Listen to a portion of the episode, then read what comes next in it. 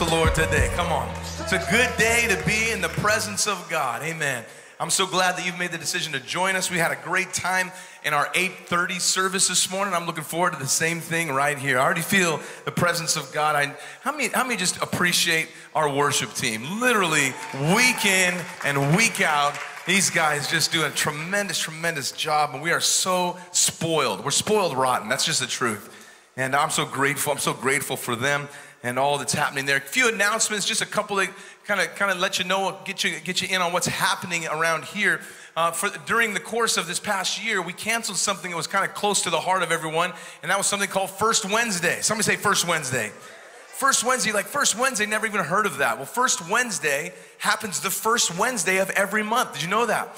And uh, what it is, is we do a special midweek service um, that transpires right here. Both of our campuses show up. It happens at 7 p.m. It's a midweek. Just, I'm talking, we have a great time. And we just let our hair down, have a fantastic time. We have this, this upcoming uh, first Wednesday in March, we'll have with us Victor Danridge, all right? Victor Danridge. Somebody say Victor Danridge. Victor Danridge. Victor Danridge actually was one of our assistant pastors here for many years, a favorite preacher. We've had him several times over the course of the last five years. He's been here at least probably three or four times. Uh, he is a fantastic black gospel preacher, all right? And so you will leave here with your hair on fire. It's gonna be one of those type of evenings. And uh, so encourage you to come, bring someone on, on a midweek service. Uh, we'll be right here in the sanctuary. It's gonna be a great, great time. Amen. Also, coming up in March, just, just to kind of get you aware of and thinking about, we're going to be launching e groups, which are small groups that will be happening uh, throughout the week in different locations um, throughout Orange County, even, even uh, maybe a couple even in Los Angeles County, uh, people that travel in uh, for our services. And what, we're, what they are, they're small groups that take place all, all over the place. And, and what we really would love to see you get connected in community. And one of the ways you can do that is just by joining a small group. We're going to have all of that information for you next Sunday.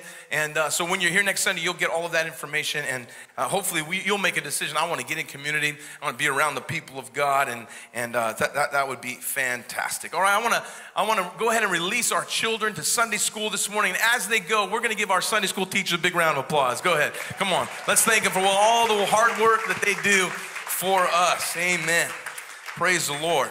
So I want to welcome everyone here today. If you're online visiting us here uh, in person, uh, we love having you here. There's nothing better than being in the house of God amongst the people of God. And I, I want to just go ahead and tell you that you, I believe you're the smartest people in Orange County right now because you got up today and said, I'm going to the house of God. That's what you said. You got up, you said, I'm going to the house of God. I'm going to go and hear from God. And I, I, the reason I want to hear from God is because I want the kingdom of God to be flourishing in my life. I want to bring heaven to earth. How many woke up thinking that? I didn't, go, I didn't go to church today for the good coffee. I didn't go to church for the cafe. I didn't go to church to see so and so. I came to meet with God today. How many, how many came here today? You said, I'm going to meet with God today. Come on, let me see your hands. I believe God wants to touch you today. And here's the truth Satan has tried and failed to keep the word of God from you because you've made a decision all right? I'm gonna go hear from God. I mean, he's tried to lock out the word of God from you. He's tried, he's tried to lock you out of the house of God. He's tried to lock you out of the people of God. How has he done that? He's done that through isolation. What Satan has tried to do is lock you into fear and lock you into isolation. And so, what we've decided as a church that we're not going to get locked into his trap. Instead, we're going to get locked in on the things that Satan's tried to lock us out of. That's what we've said. He's tried to lock us out of faith. We know that faith comes by hearing the word of God. And so, if he can stop you from hearing the word of God, if he can stop you from being in the house of God, he can lock you out of faith. He's tried to lock you out of his presence because we know that where two or three are gathered together in his name, there he is in the midst of Him. So he's tried to lock you out of the presence of God, and he's also tried to lock you out of your destiny because we know destiny happens in community, future happens in relationships. So we've decided that we're getting locked in and laser focused on the things that Satan has tried and has been hell bent to destroy, we're locking into connection. Somebody say connection. We're locking into connection because we know we need to live a connected, connected life. And next week, we're to finish off this theme. We're to be launching e groups, and it's our sincere desire for you to find community here at Elevate Ministries. It's our sincere desire, and, and that can be done in a variety of ways. It can happen just by going to lunch today after church with someone. But, but connections are so important to your life. We're gonna provide a small hub group so that you can be a part of, e groups, uh, a community that you can, you can be a part of. Now, today, I'm gonna minister to that end, and I'm gonna minister a sermon that I've entitled Ships sparks, and student drivers, all right? Ships, sparks, and student drivers. I know it's very random. I'm praying that it makes sense as we, as we move along this morning. Uh, we've had a great, great, great month. Last week, if you missed Carrie's message last week. I encourage you to go back and, and, and give it a listen. It was incredible, just an incredible message. I'm not going to do it justice trying to give you a little cliff note of it. I encourage you to go back and listen to it. But this morning, uh, this, this, this sermon is based on Genesis 2.18 and where God looked down at Adam and his creation and, and, and said, it is not good. Somebody say not good. God said, it is not good for man to be alone so I'm gonna make a helper suitable for him. Now, the first thing that God said was not good was for man to be alone. You gotta, I want you to get that in your brain. The first thing God said wasn't good was for man to be alone. Up until that point, everything was good.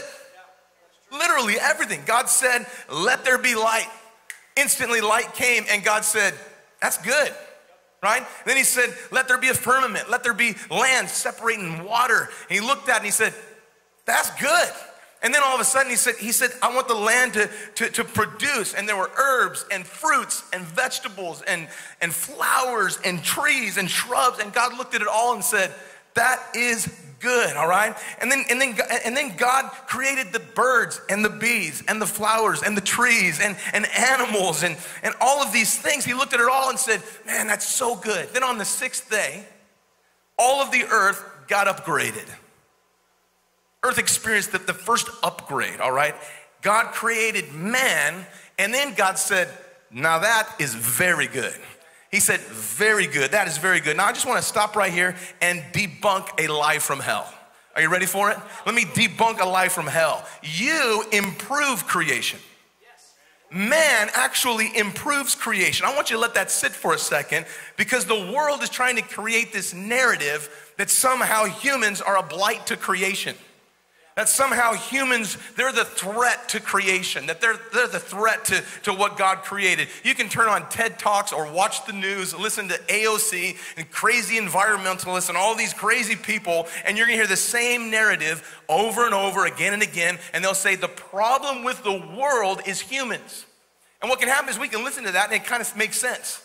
Like humans are creating all these issues that we're destroying the planet and somehow our carbon emissions and our and climate change and global warming, all of this crazy stuff is the result of humans, that humans are the problem. And I'm here today to tell you that is wrong. It's just not true. Humans have problems. Humans aren't the problem. Humans have problems. That problem is sin. Sin is the problem. All right, sin is the problem. Humans aren't the problem. So let me lay down a little truth straight from God's word. Are you ready for it this morning? Everything was good until humans came along, and then it was very good. That's not Adam speaking, that's God speaking. Everything was good until humans came along, and then it became very good. Everything got upgraded when you showed up. Give yourself a big round of applause this morning. Everything got better when you were conceived. That's, that's straight from God's word. And I know it doesn't match the narrative that the world is slinging your way. And I've only got, here's the truth I only get 40 minutes a week to kind of to kind of preach the truth of God's word and the rest of the world gets 167.2 hours to preach their trash to you. And I decided that I am I, am just going to preach the truth of God's word and when we come along a little something like this I, am going to tell you what I'm going to I'm going to tell you the truth of God's words because sometimes you have to realize that all of what the world is saying to you, even in its nuances, the stuff that doesn't seem like it's that big of a deal, let me tell you what it is. It's an attempt to subvert the word of God.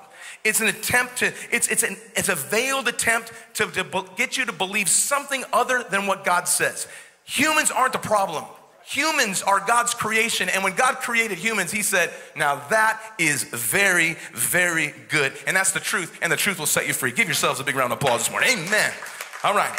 So now God's looking down He's looking down at all of his creation, and now it's the first time that he's noticing something is not good. And what does he say? He said, Now it is not good for man to be alone. Now, when I began to think about that, I realized, hey man, Adam wasn't alone. Like, like he, he wasn't alone. Adam had God. Not only did Adam have God, had God, but, but he also had he also had man's best friend. He had dogs. He was living in San Diego Zoo on steroids, all right?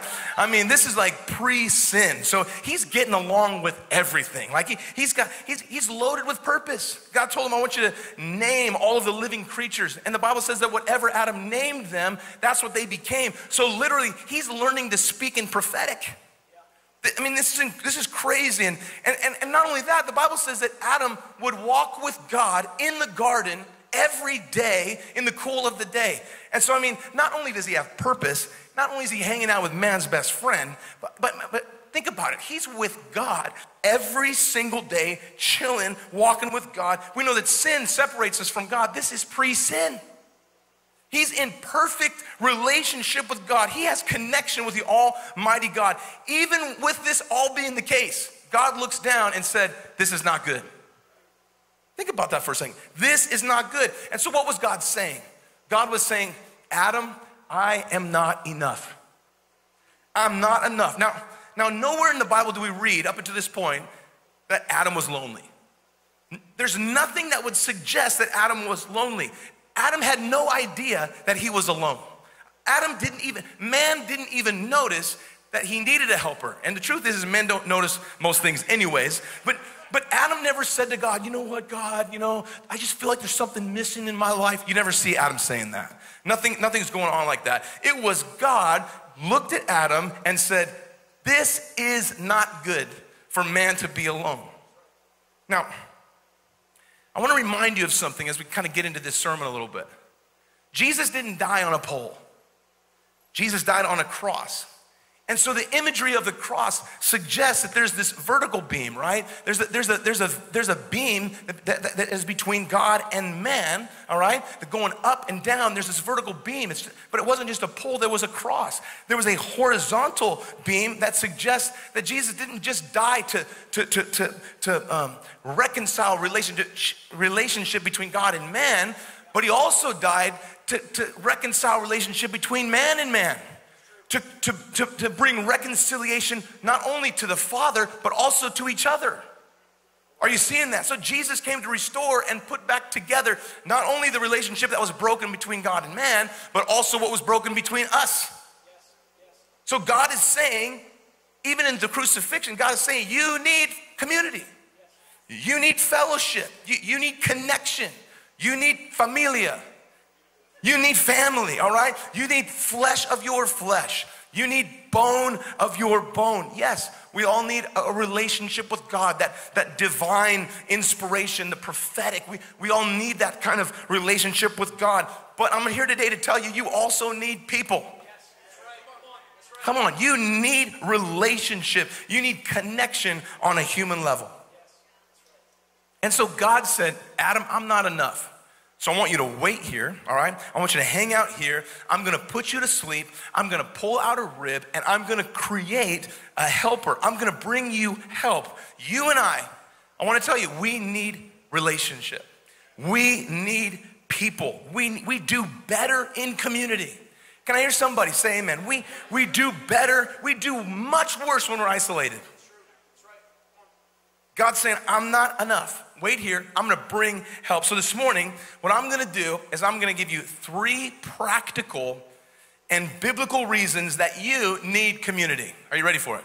So the first one is you need a ship that won't sink. That's the first point. You need a ship that won't sink. Now, 2020, we all would agree, was a year of isolation. All right, it's kind of it's kind of bled over a little bit into this year, but thankfully things are starting to change. But 2020 was a year that we've heard over and over again and again about all the lives that have been destroyed.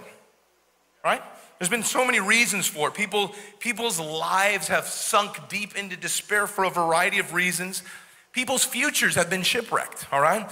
Hope has been lost. And so here we what we know happened is that we had to isolate because of a deadly virus that was killing people, all right? But what happened is, now that we look back, we realize that the isolation did very little to stop the spread. Right? We can all admit this. All right? Everybody's admitting this.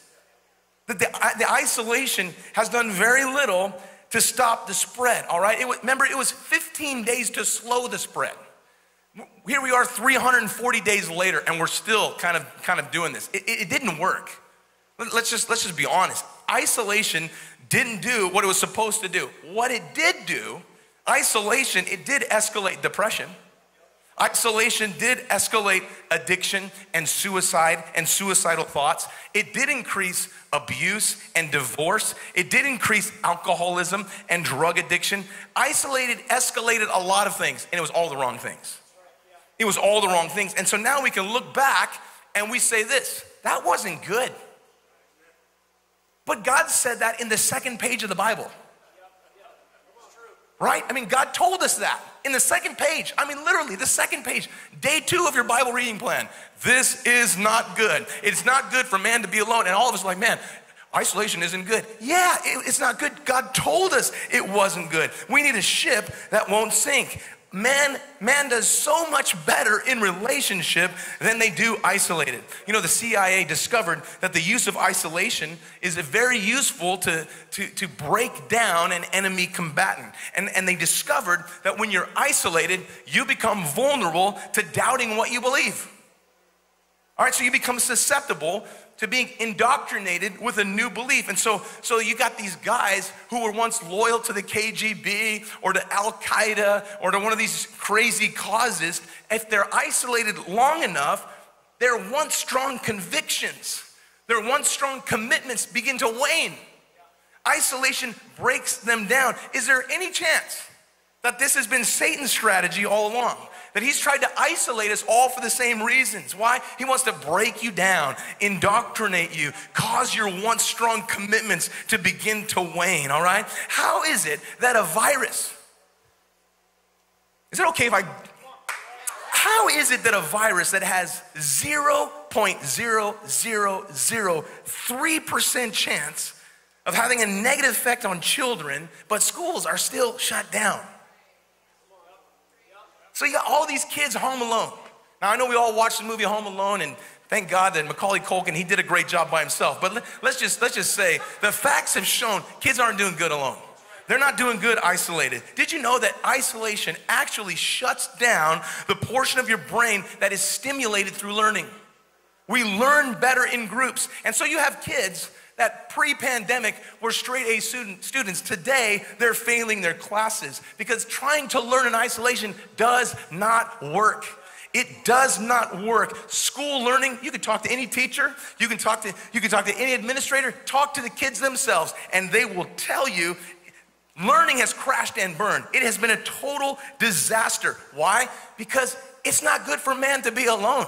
God said it. It is not good for man to be alone. Data actually shows that if you're, if you're isolated for long enough, it has a negative impact on the human body, all right? And, and, and what they say is that, that isolation, the stress levels of isolation, is actually as harmful as being an alcoholic who smokes 15 cigarettes a day. The stress level of isolation, they found that the toxin produced by stress the same level of toxin is found in the human body by isolation. It's the same as being punched in the face. And so, literally, we've got a whole nation that's been punched in the face for a year straight. That, that's what's really been going on. Studies prove that people that are isolated are three times more likely to, to, to, to contract a virus and more likely to die than those who are highly connected. You know why? Because it is not good for man to be alone. God said it. It's his word. Have you noticed that every time there's a shooting, whether it's Parkland or, I mean, you can go all the way back, all these shootings we've had in our nation, every time they, they, they, they, they, they interview the neighbors of the shooter, what they say is, oh, you know, he was, you know, he's kind of a, a quiet man and kind of kept to himself, bit of a loner. Why? Because it's not good for man to be alone. Are you hearing me today? They actually did a study with rats. Are you interested in any of this stuff? They did a study with rats, all right? And they were trying to understand addiction and depression. And so what they did is they took a rat, threw it into a cage completely isolated with nothing to do. Then they put in the in the cage clean drinking water and drug infused water. And that isolated rat went to the drug infused water every single time. Then they took a group of rats, put them in a cage with lots of activity, introduced the same drug infused water and the clean water. And guess what? Those, those rats in community, they went to the clean water every single time. Why? It's not good for man to be alone. We were created for community. Are you hearing me today? Come on, when you, when you are isolated, you are not good. It is not good. You need other people. You do well in community. You flourish in community. You do not do well by yourself. And so some of you Bible scholars thinking, well, wait a minute. Wait a minute. The Bible does say that Jesus, in Luke 5, Jesus often withdrew by himself lonely places to pray. How do you answer that, Pastor Adam? I'm glad you asked. In order for Jesus to often withdraw, that would mean that his default position was a position of community. And so he would withdrew because he needed some time to hear from God, and all of us need that. We need those we need those moments in time where we can we can we can kind of disconnect from the noise. We all need solitude, all right? We all need time off the grid so that we can hear from God, but then we've got to re we got to come back and reconnect again into community. If you look at Jesus' ministry, most of his ministry happened around a dinner table. What was he showing us? He was showing us that you need fellowship. You need fellowship. You need to be around other people. The Apostle Paul, in 1 Timothy chapter 1, he talks about people shipwrecking their lives. I'm gonna tell you something. This year, I've seen a lot of lives shipwrecked. I've seen a lot of people, their faith being totally shipwrecked. And so I have a question for you. What kind of ship doesn't sink? Fellowship. It's called fellowship. You need a ship that won't sink, all right? Let me tell you what, if you want to stay afloat in hard times, if you want to stay afloat through the storms, the ship you need to be on is the fellowship. It's the fellowship. If you have fellowship in your life, you'll survive. I'm telling you right now, the one ship that's not crashing on the rocks, the one ship that's gonna keep going and not sink in a crisis, not sink in a catastrophe is fellowship. You need fellowship. You need community in your life. It makes you healthy. All the studies prove it. It's not good for man to be alone. We need fellowship. And, and, and let me just say this you're weird without it. Weird. Weird we got to give everybody a pass on 2020. What happened in COVID has to stay in COVID because everybody was crazy weird, all right? I'm gonna, I'm gonna forgive you all right now for everything you said, everything you did. It, it all, it's all the result of isolation.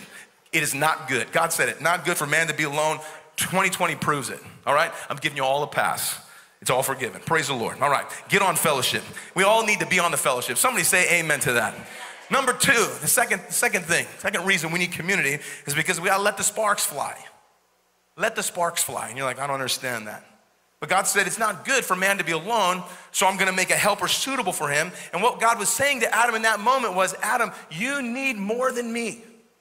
I'm not enough, all right? There was a song that my dad used to lead. Uh, my dad used to do every, everything in this church.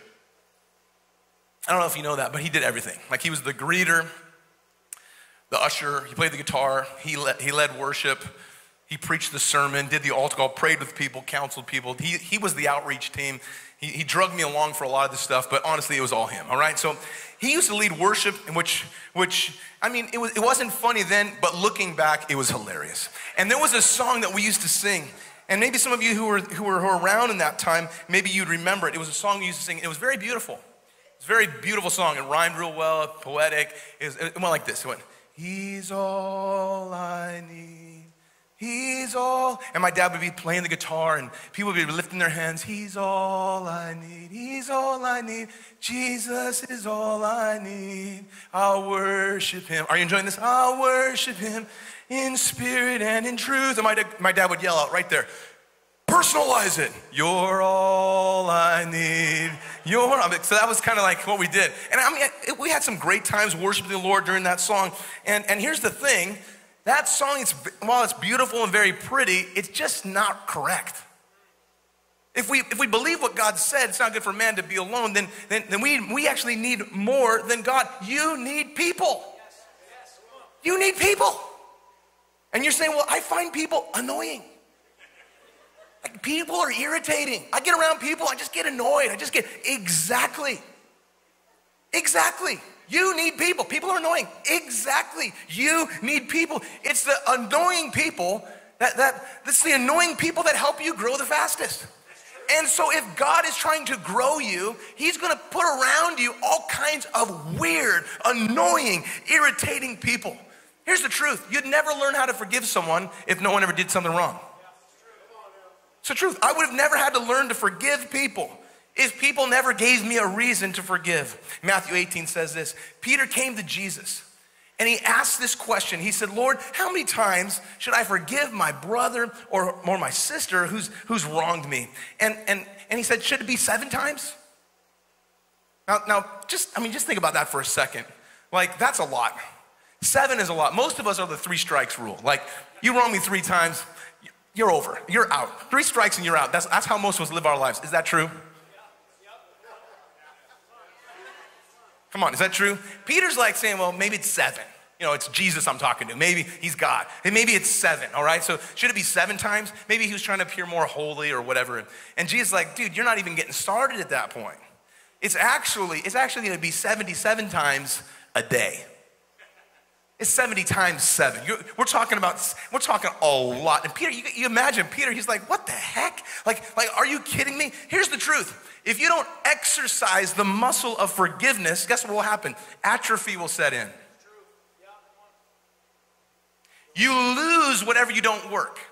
That's just the way it works. And one of the saddest things that I see on a regular basis is people that know God's word, can quote a lot of scripture. You ask them how they're doing, and they can't even give you a straight answer because they're so spiritual. I'm blessed and highly favored, brother. Verily, verily, thee, thy, my, hi, greetings and salutation. It's all super spiritual stuff. Like, like you get around those kind of people, and it's kind of like, oh my gosh, like, like, like is this is this for real? But upon further review, you, are around them any length of time, you realize these guys have problems with so and so, and they, they have a problem with leadership, and they're not being fed. It doesn't doesn't matter. Who cares if you have a PhD in theology? Who cares if you know the Greek and Hebrew?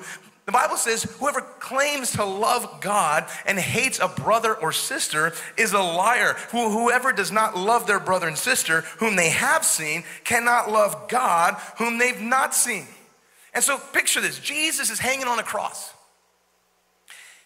And right in front of him, six feet in front of him, are, are a group of people. They're the Roman soldiers. Now I want you to think about it for a second. These Roman soldiers have abused him all day. They've abused him, they've tortured him, they've beat him, they've ripped beard out of him. I mean, and now they're in front of him and they're mocking him. Jesus on the cross, fully, fully aware of what's going on. They're, they're gambling for his clothes. I mean, I mean, this is this is like, and it's happening right in front of him. And so there's Jesus, he's on the cross. If I was Jesus, he begins to pray. If it would have been me on the cross praying, I would have said, God, do you see my coordinates right now? Yes, son, I do. Lord, six feet in front of me is a group of people. I'd love for you right now just to silence them with a strike of the lightning bolt right there and just, just bury them right in front of me. That's what my prayer would be, and yours would be the same. Admit it. All right, yours would be the same. But that's not what Jesus does. He, he's praying and he says, Father, forgive them, for they don't know what they're doing. Now, what's crazy is this think about this. Not only do these guys not deserve forgiveness, they're not even asking for it.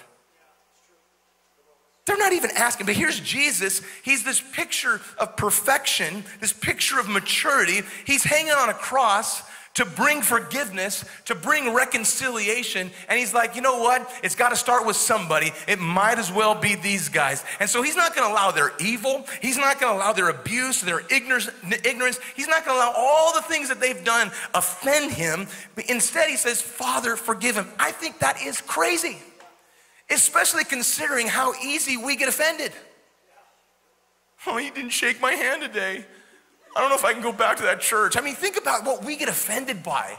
It's, it's, it's, it's crazy. And here's, here's Jesus. He's exercising that spiritual muscle of forgiveness, and that only can happen in fellowship. It only happens when you're around people you don't like.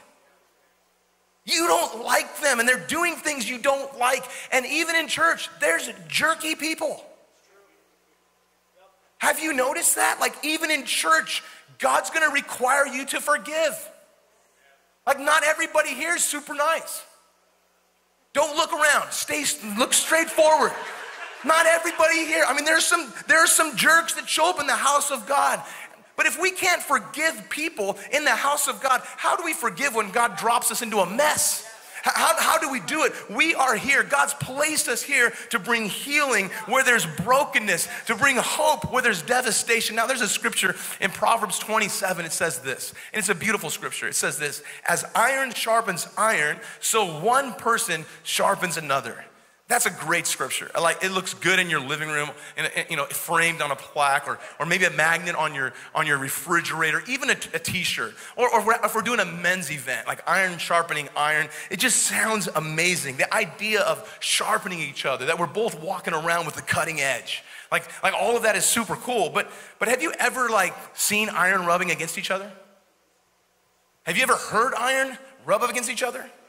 What happens when you when you when you take iron and you and you and you and you and you sharpen it together. You rub it against each other. What does it do? It makes a horrible noise and sparks fly. Sparks fly. So here's the thing. What we're saying is, God, we don't want the sparks. We just want the cutting edge. We just want to be sharp. God, just we just want we, we just we just don't we want the nice part of the verse and God's saying, "No, it's going to take some sparks." It's gonna, it's gonna take some sparks. There's gonna be some sparks. You're never gonna develop personally unless there's a little sparks flying. Your relationship will never develop to, to, to, the point that God wants it to be without a few sparks flying. So sometimes, yes, people can be edgy. They can be annoying. They can be irritating, rough around the edges, but that's what God uses to smooth us out. All right? So what I'm saying right now is let the sparks fly. I don't like that person. Good. Get around them a little bit more, all right? Because, because you know what we want? We just want the cutting edge. But God's saying, no, in order to develop that in your life, you're gonna have to do it in community. You need each other. Sparks have to fly. Somebody say, let the sparks fly. Let the sparks fly. Amen. The last point this morning is this it's more caught than taught. It's more caught than taught. The kingdom of God is more caught than it is taught. Now, little personal information I always steer clear of a car that's driving down the road with that sign on the back that says student driver. And then I look to see if it's a male or female that's learning to drive. If it's a female, I just park the car. It's the truth.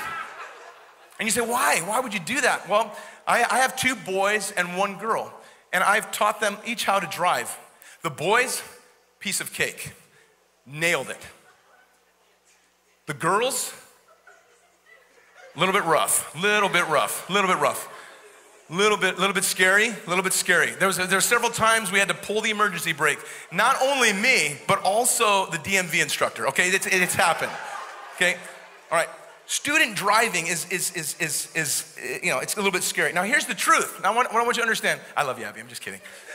Here's the truth. This is what you need to understand: is the person that's behind the wheel in that car probably knows more about driving than you do because they've spent four hours on an online course, all right? They've watched all these videos, they've actually studied all the tests. So, chances are, if you were to take the, the written test alongside them, you'd probably fail and they would fly through. Right? And so, so in, inside, these, these student drivers, they actually, they even know the hand signals. You forgot those the moment you passed. You're like, um, right, uh, you have no idea, right? Right? But they, they, they even know they even know the hand st- signals. But but here's none of these things matter until you actually get behind the wheel. It doesn't matter how much you know the book. It doesn't matter how, how, how many times you pass the, the written portion of the test. Until you get behind the wheel, you, you really don't know how to drive. That's just the truth. Until you get behind the wheel and experience it for yourself, there are some things in life And the kingdom of God is one of them. It's, it's more caught than it is taught. My dad used to use this, this terminology a lot when he was preaching in our church about the importance of relationship and the importance of community as it relates to discipleship. Because we're a discipleship church, and discipleship has to happen in relationship. Why? Because, because it's more caught than it is taught. And there's nothing wrong with Bible college. There's nothing wrong with online Bible courses and Bible knowledge and cemeteries and commentaries. But let me tell you something. Oftentimes, the things that you learn in the book, you have to experience in real life. It's more caught than it is taught. And you see this principle all throughout Scripture. I'm not just making this up. You see this all throughout Scripture. There, there was a school of the prophets in the Old Testament. Now, I, I don't know about you, but that sounds pretty cool. Like, like if you were part of the school of the prophets, how do you get into that school? Like, what qualifies for you to be in that school? It just seems like that'd be a great spot for God to kind of select his next leaders and next prophets. If I'm looking for a prophet, well, where would I go? Well, I go to the school of the prophets. But you'll see time and time again that when God wants to use some, do something dramatic, he never goes to the school of prophets. He flies right over them and finds somebody else. Jesus. Jesus doesn't pick anybody from seminary. He doesn't pick anybody with any religious background at all. He doesn't, he doesn't pick a, a Sadducee, a Pharisee, a Levite, or any of those guys that had any sort of religious background. He skips them completely and he goes to marketplace people and picks up guys like fishermen and, and, and tax collectors. It's, to, it's so interesting. But I think what God's trying to teach us there is that the kingdom of God, it's transferable. It goes from one person to the next. It happens in, in, in community. It happens in relationship. You can see this with Moses and Joshua. If you're reading through Numbers and you're reading about Moses and he's the great deliverer, he's brought the children of Israel out of bondage, and now there's time to, to select the next successor, or they begin to think about who's that gonna be. Well, most people would have said it's Caleb. Well, Caleb's the one that's going to be the next guy in charge. He, he seems like he's the most qualified. He's the, the most likely to succeed. He's the one that speaks out in front of all of the people. Even God said, because my servant Caleb has a different spirit, I'm going to bring him into the land and his descendants will inherit it. So even God is noticing the, the, the, the, qualifications on Caleb. He's the one that's highlighted over and over again. Who's Joshua? Joshua is just another guy that was kind of went with Caleb. He's the guy that kind of agreed with Caleb. And, but, but Caleb seemed to be the one that was going to take the next step. But at the end of Moses' life, it wasn't Caleb that became the leader. It was, it was Joshua. Because the kingdom is transferable and it happens through relationship. When you, when you read the story, you, you find out that Moses, when he would go to meet with God in the tabernacle, you know who would go along with him? It wasn't Caleb, it was Joshua. So Joshua would go and, and, and Moses would say, Hey, Josh, stay here. And God, and Moses would go into the tent and he'd meet with God and have these great times with God. He'd come out of that, that place glowing. His, his face was actually glowing. And you could almost picture him like walk by jo- Joshua, and Joshua's just like, he's just looking at Moses, and, and Moses walks by and just kind of winks his eye. And so what does Joshua do? Joshua says, I'm gonna get some of that for myself. And he would go into the tent and just kind of hang out in the afterglow. The time when Moses would go up to get the Ten Commandments, the Bible says that Joshua went alongside. Joshua's following along, and here's Moses. He's going, he's climbing up the mountain. He's gonna meet with God. About halfway up the mountain, God stops Moses and says, Hey, what are you doing? This is like a one on one meeting. Know, that guy's not allowed to come. And so Moses is like, Hey, Joshua, I'm sorry, man, you can't come up the mountain. But they're already halfway up. And so, so Moses is like, You can't go down either. You can't go up, you can't go down. You gotta just stay right here. So Joshua's like, okay, you know, don't take too long, you know. And so Moses continues his trek up the mountain where he spends 40 days. He's up on this mountain for 40 days meeting with God. I mean, there's thunder, lightning, clouds, there's all this stuff happening, and oh, there's all this stuff happening up in the clouds. The glory of the Lord's there. Actually, Moses has, has stepped outside of time. Like he's on God's time at this point. He stepped outside of time. He's writing Genesis. He's writing about creation. He's never, he never was there for it. And he's, he's writing it for us. He, he's, he's, he's receiving the Ten Commandments. He's getting this crazy inspiration and instructions from God. Meanwhile, Joshua's halfway up the mountain. The people down below, the Bible says that the people are, they're getting antsy.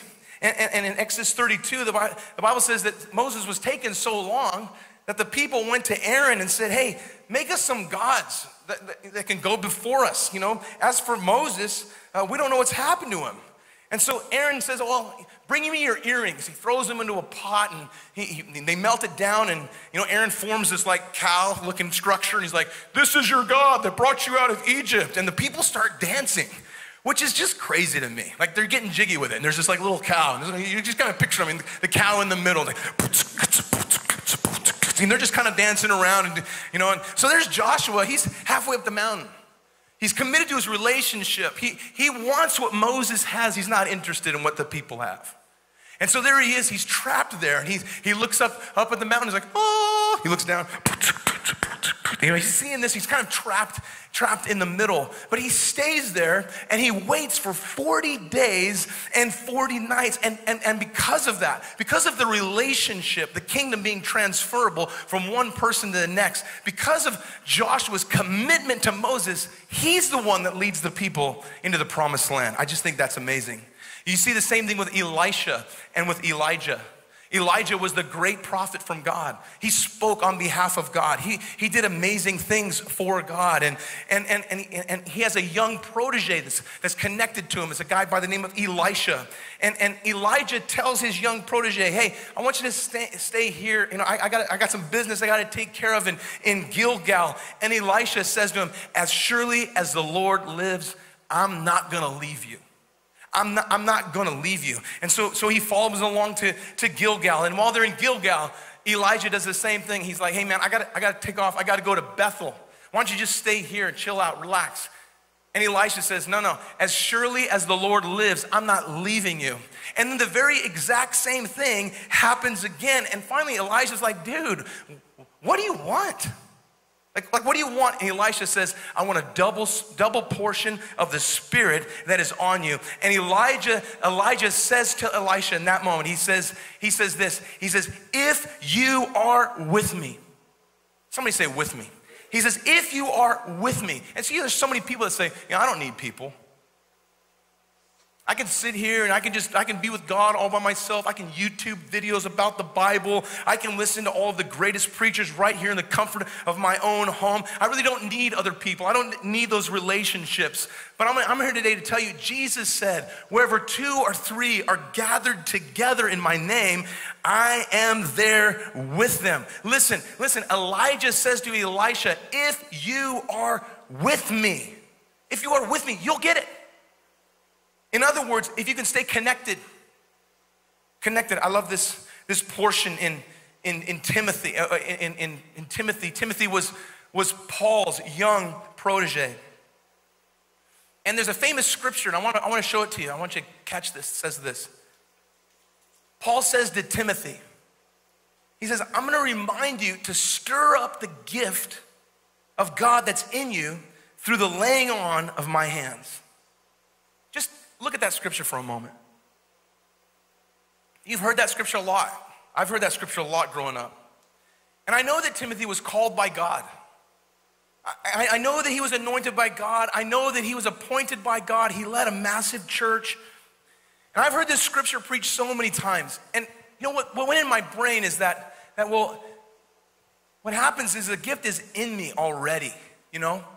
That gift is already in me. And then when I come to church, someone lays their hands on me, it stirs up the gift.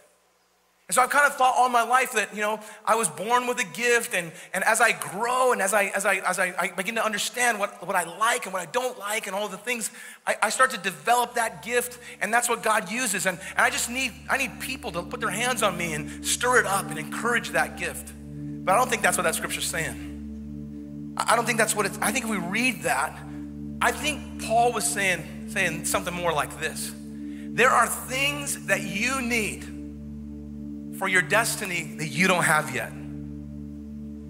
There are things that you need in order to fulfill your destiny that just aren't there yet. And so, Paul, he's writing to Timothy, okay? That's what you have to understand. This was a letter. They're not together. Paul can't put his hands on him. Paul's in prison. Paul's not saying, hey, the next time we're together, I'm gonna lay my hands on you, God's gonna hit you. That's not what he's saying. What Paul's saying, he said, I'm gonna remind you to stir up the gift that you got by hanging out with me.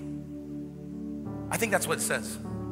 He says, I'm reminding you, I want you to stir up that stuff that I taught you. the stuff that you didn't read about. No, it's the stuff that you saw me do, the stuff that I taught you face to face. When I put my hands on you, I show you how to do it. He says, he says, Timothy, I'm reminding you to go back to doing that stuff. Stir up the gift that you learned from me. I think that's what Paul's saying right there. Stir up the gift that's in you. How is it in you? Because you you learned it from me. You were around me. You need what I taught you to get to the next level. That's what Paul's saying right there. So the calling was there all along. We know that, right? The calling was in there. The faith was in there because, because Timothy learned faith from his grandmother. He learned faith from his mother. But there were certain things that he wouldn't have been able to do had he not spent time with Paul, in relationship with Paul. There's something that happens in community that happens nowhere else. There's something about the kingdom that's transferable, that it goes from one person to the next. And there's things that God wants to put in you that can only happen when you're around other people and you're rubbing shoulders and sparks are flying. Come on, there's some things that only can happen. You need connection, you need community, you need a ship that won't sink. The whole world is telling you you don't need to be around. Don't be around other people. Stay, stay far away. But I'm gonna tell you something the isolation ship sunk a long time ago. It sunk back in the Garden of Eden when God said, That's not good. That's not good. It's not good for man to be alone. So, guess what I'm gonna do? I'm gonna make connection. I'm gonna build community. I'm gonna build a family. I'm gonna build my church. I'm gonna build my bride. That is good. That is what God intended to do. And so, Satan, he's gonna try with everything in his power to get you off the fellowship to pull you out of fellowship. I'm telling you right now, you need to resist with everything that's inside of you and say, No way. No way. I need, I is not good. I'm not good alone. I'm not good by myself. I may have learned how to do that. I may have grown into the habit of doing that, but I recognize I'm not good isolated. I'm not created to be isolated. I need fellowship. I'm getting, I'm, I'm climbing aboard. I'm climbing aboard. Satan wants to shipwreck your faith. How do you maintain faith? Get on fellowship. Get on fellowship. Well, what if I get hurt? You will. You will. I'm just gonna tell you like it is. People are gonna let you down. You're gonna get in fellowship and people are gonna hurt your feelings. People are gonna do some sinful things. You know what I say to that? Let the sparks fly. Let the sparks fly. Let them fly. When you get in community, there's gonna be people you don't like that irritate you, that annoy you to death. I don't like being around that person. The people you don't like to be around, get around them a little bit more. Let the sparks fly. God's trying to do something inside of you, He's trying to grow you. And guess what? The kingdom is transferable, it only happens in relationship. God's gonna pass over the most gifted and the most qualified, the people that everybody expects to. He's gonna, he's gonna pass right over them and He's gonna get with people that are doing life together. My marriage is a mess. Guess what? The problem is you're in isolation or you're with the wrong people my kids, are, listen, the kingdom is transferable. You want a good marriage? Get around people with good marriages. All of a sudden you go, oh, that's how you talk to a spouse. Oh, that, that's, how you, that's how you raise your kids. Guess what? You, you, you've read it all along in a book, but until you see it in front of you, acted out in front of you, it's really kind of hard to do. The kingdom is transferable. It's more caught than it is taught. Be a student driver. Get behind the wheel. Get behind the wheel. Some of you know all the answers from Scripture and you've heard all the sermons preached, but you've yet to get behind the wheel. I'm challenging you right now be a student driver. Get on a ship that won't sink. Let the sparks fly. Become a student driver. God, in Jesus' name, we thank you today. Thank you for the way that you created us. You created us for community, you created us for relationship. We see that now. It's not good for man to be alone. Now we know it's true. We've witnessed it. We've witnessed that. We've witnessed the harmful effects of isolation in this past year. And we recognize that it's, a, it's, an, it's an attempt at Satan to subvert the word of God and to trick us into following rules rather than the word. And so, in Jesus' name, I pray right now that we would rise up Lord, that something inside of our spirit would rise up. We recognize how desperate we are for community, for community. Lord, I thank you today in Jesus' name that I'm a part of a, of a family of people Lord, that, that, Lord, when I'm down, they lift me up. I'm grateful you placed me into a church, into a body, a community of believers, Lord, that when, when a catastrophe strikes, they're there to help, Lord. When there's a crisis, Lord, there's people that can lift my shoulders up and lift my head up. Lord, I thank you today, Lord, that the fellowship that you placed me on is never going to sink. Lord, that, that, that, heaven and earth could pass away, Lord, but the bride of Christ will remain. God, we thankful today. Lord, you created us for fellowship. And I pray right now that you'd convict those those that have been in isolation, Lord, and cause something to rise up, Lord, a recognition I need community. Come on, if you're in this place, you say, you know what? I'm getting aboard the fellowship. I'm climbing aboard the fellowship. If that's you, I want you to stand to your feet right now, all over this room. Lord, I'm, I'm getting in community. I need it. I need it. I need it. I need it. I need, I need, I need to be aboard the fellowship in Jesus' name. Maybe lift your hands. Lord, I thank you for the church of God. I thank you for a body of believers. Lord, in Jesus' name, I thank you for the community that you that you designed, that you created created, Lord. Lord, to meet the needs that I have in Jesus' name. In Jesus' name. Lord, we recognize that when we're around other people, sparks are gonna fly. And so, Lord, I pray, Lord, that Lord, that it wouldn't happen in vain. Lord, but as the sparks are flying, you're, you're sharpening us, Lord. That you're creating a cutting edge in our life, Lord. Lord, that you're growing us. Lord, you're building something, Lord. Let the sparks fly. Come on, would you say that right now? Lord, let the sparks fly. Let the sparks fly, Lord. Lord, let the sparks fly in my marriage, Lord. Let them fly in my marriage, Lord. Lord, every time I have a problem, Lord, that I would learn, that I would grow, that I'd become more like you. Let the sparks fly in my relationships at church, Lord. Let the sparks fly in my relationship with my kids in Jesus' name. Lord, let me be a student driver. Lord, I just want to get behind the wheel. How many say, Lord, I want to get behind the wheel? Lord, I want to put into practice what I've learned. I want to put into practice what I've learned, Lord. I don't want to just know, I want to do. Lord, I don't want to just hear about, I want to act on it. And that, that's my prayer today in Jesus' name. Lord, let me get behind the wheel. Let me go somewhere in my relationship with God. And I know that happens. Lord, it's transferable. Lord, it happens in relationship. It happens in community, Lord. So bring us into community in Jesus' name. In Jesus' name. Thank you, Lord. Thank you, Lord. Thank you, God. Maybe you're here today. Maybe you're here today all over this room and you don't have a relationship with Jesus, I want to give you an opportunity to do that. We never have a service, we never have a, a meeting where we don't want to provide an opportunity for someone to know the Lord. Maybe you're here and you say, you know what, I want to give my life to Jesus. Listen, all of this, this stuff about community, it doesn't really work well if you, have, if you don't have a relationship with God. God created you for relationship with Him and with others. You say, you know what, I need, I need a relationship with God. I want to give my life to Jesus. If that's you, while we're standing, maybe you just kind of lift your hand up so I could see it. I'd love to pray with you this morning. Is there anyone like that here in this place at all? Anyone at all? Anyone at all? So, Lord, we thank you today. Thank you today. Come on, would you grab the hand of your neighbor? Come on, just grab the hand of your neighbor. I know that totally goes against everything. I'm sorry. Maybe grab their elbow if you're scared. Just grab something. Be careful what you grab. Just grab something just get a point of contact what I'm thinking about. Thank you, Lord. Thank you, Lord, for this church. I'm not talking about this location. I'm not talking about, Lord, I'm talking about this. This, this, this thing, this organism you created for me, for us. Thank you for it. Thank you for it. Lord, I pray you'd help us to recognize our deep need for community. For community. Thank you, Lord. Lord, not only would we recognize it, we'd run into it, we'd be a part of it. And I know Satan would try to lie to us and he would try to try to push us away from that. But I pray in Jesus' name that there'd be a commitment, that our mind would be made up to the point that we run into community, not away from it. In Jesus' name we pray. And everybody said this morning. Come on. Amen. Amen. How many want to worship the Lord just for a minute? Can we seal this in time of worship? Thank you, Lord. Come on, sing it out today. My God is able to save and deliver and heal and restore anything that He wants to. Sing it out. Just ask the man who was thrown